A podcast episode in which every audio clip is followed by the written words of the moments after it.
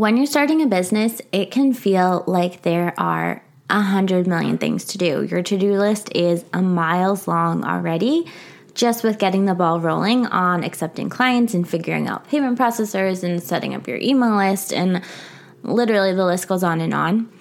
That means you're often going to have to prioritize. But when it comes to the legal aspects of your business, what things are essential? What things do you have to absolutely do first to start your business? And what can fall further down the list? Because realistically, it's really hard to get all of it done immediately. So, today we are talking about the most important legal aspects of your business. If you don't do anything else, if you ignore the legal stuff entirely except for this, this is what you need to do. Let's get into it. Hey, I'm Amy Nessheim, licensed attorney for online business owners and founder of my own business, Artful Contracts. You're listening to Legal Made Easy, the show that makes the legal aspects of online business easy to understand and implement so you can grow your business with confidence knowing you've got it all covered.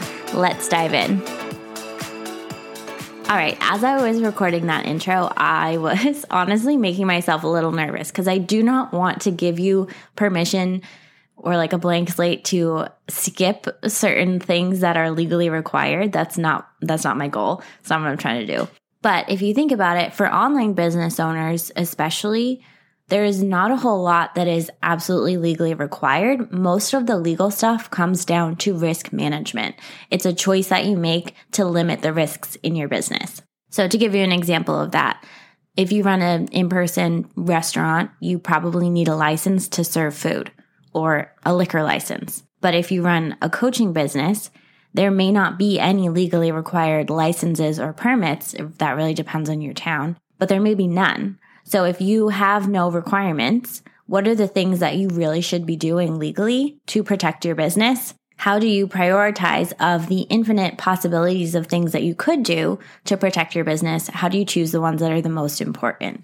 As I'm sitting here thinking about it, as far as legal requirements for online business owners of things that you absolutely are legally required by law to do for your business, most of it does not have to do with setting up your business structure or working with your clients.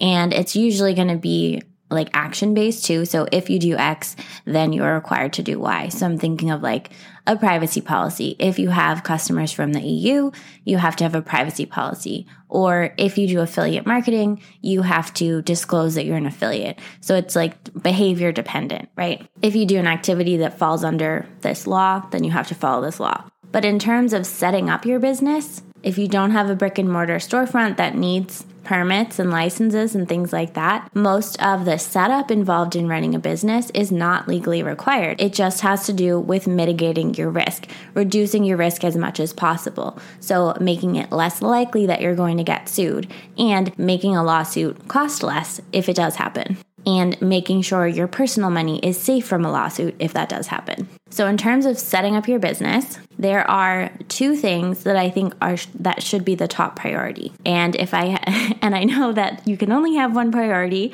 so we're going to start with number 1 absolute requirement from my perspective, not legally required, but just the thing that is the most important is going to be your client contract. If you do nothing else to set up your business, to get the legal side going, put a client contract in place. I don't care what kind of people you're working with, I don't care what kind of service you're offering. You need a contract. If you are exchanging value, services, if you're exchanging, you're doing something that the other person values and they're giving you money, you need a contract. It doesn't even have to be money. If we're talking brand deals in exchange for product, that should still have a contract because you're giving away your content that's valuable. You should have a contract. All right, here's why. This is the most important thing because a contract outlines the rules of a relationship between you and another person. It makes sure that you're on the same page about what you promise, about what you're going to deliver, about what you expect from the other person, what they expect of you, that your boundaries are clear, that your deliverables are clear. It creates a foundation for a better relationship because everyone knows where they stand and what the expectations are. If you think about just like any interpersonal relationship where you're not clear on the expectations, it's gonna create at a minimum awkwardness and at the worst case, like a breakdown of the relationship entirely if the expectations aren't aligned. So, as an example, let's say your friend invites you out to this like really fancy steakhouse to celebrate your birthday. You think, great, I would love an awesome steak dinner, especially if I don't have to pay for it because they're treating me for my birthday. Your friend forgets that it's your birthday and just really wants to go out to the steakhouse and gets there and the bill comes and the friend is expecting to split it. And you're you're there thinking this is my birthday dinner. They're treating me. That's an awkward situation and it's going to cause a breakdown. Somebody is going to leave that dinner feeling upset. There was a miscommunication.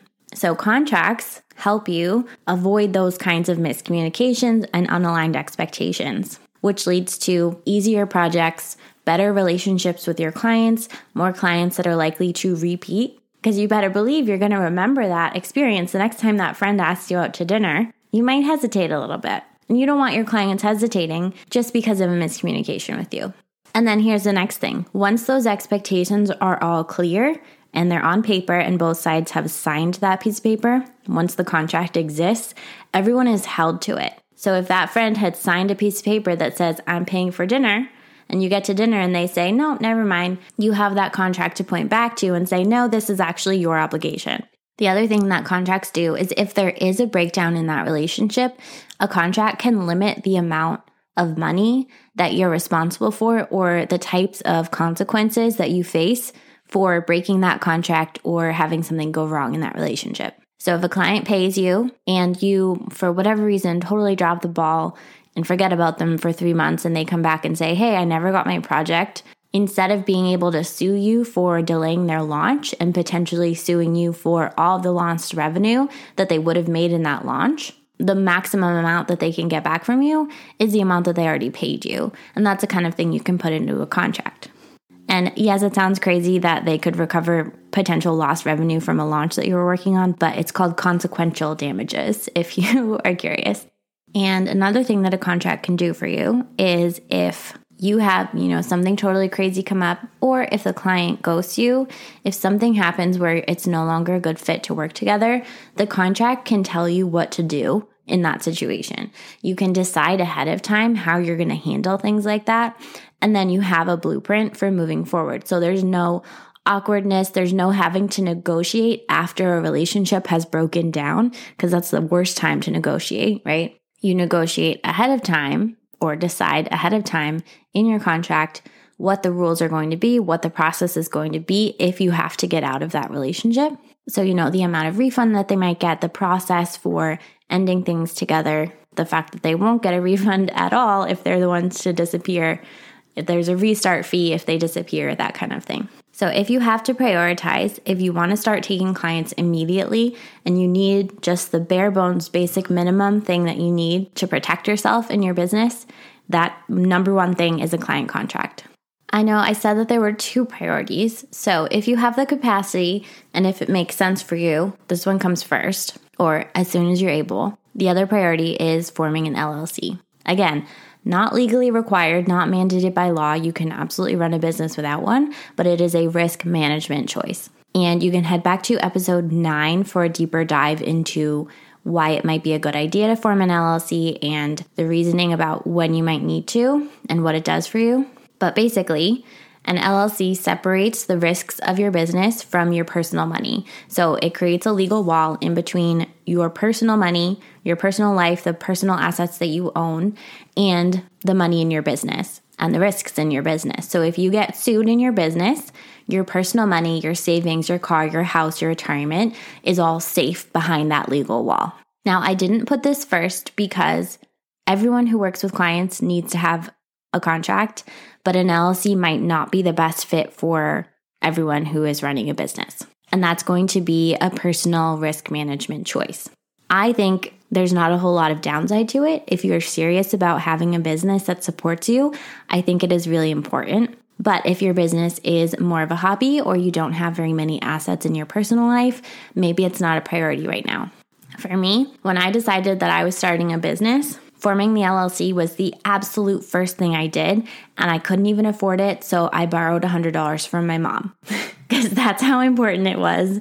And, you know, she believed in me for my business. I did end up paying her back later from like my first sale or something, but that's how important it was. And that was like a month before I even had my website or anything else happening, the very first thing I did was open up my LLC. But I also was planning on going all in on this business. It was my only source of income after that. And I own a house. So I had an asset that I wanted to protect.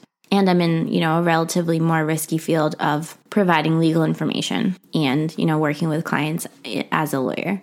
So if you are planning on going all in on your business, if your business is your sole source of income, if your business is risky at all, if you have a high volume of sales, a high volume of revenue, or you operate in an area of business that carries a higher level of risk, or you have personal assets that you want to protect, you are married and you want to protect your spouse's income, if you own a house, if you have a good amount in savings or retirement, those are all reasons to start with an LLC. Do that first as the very first thing you do before running before doing anything in your business.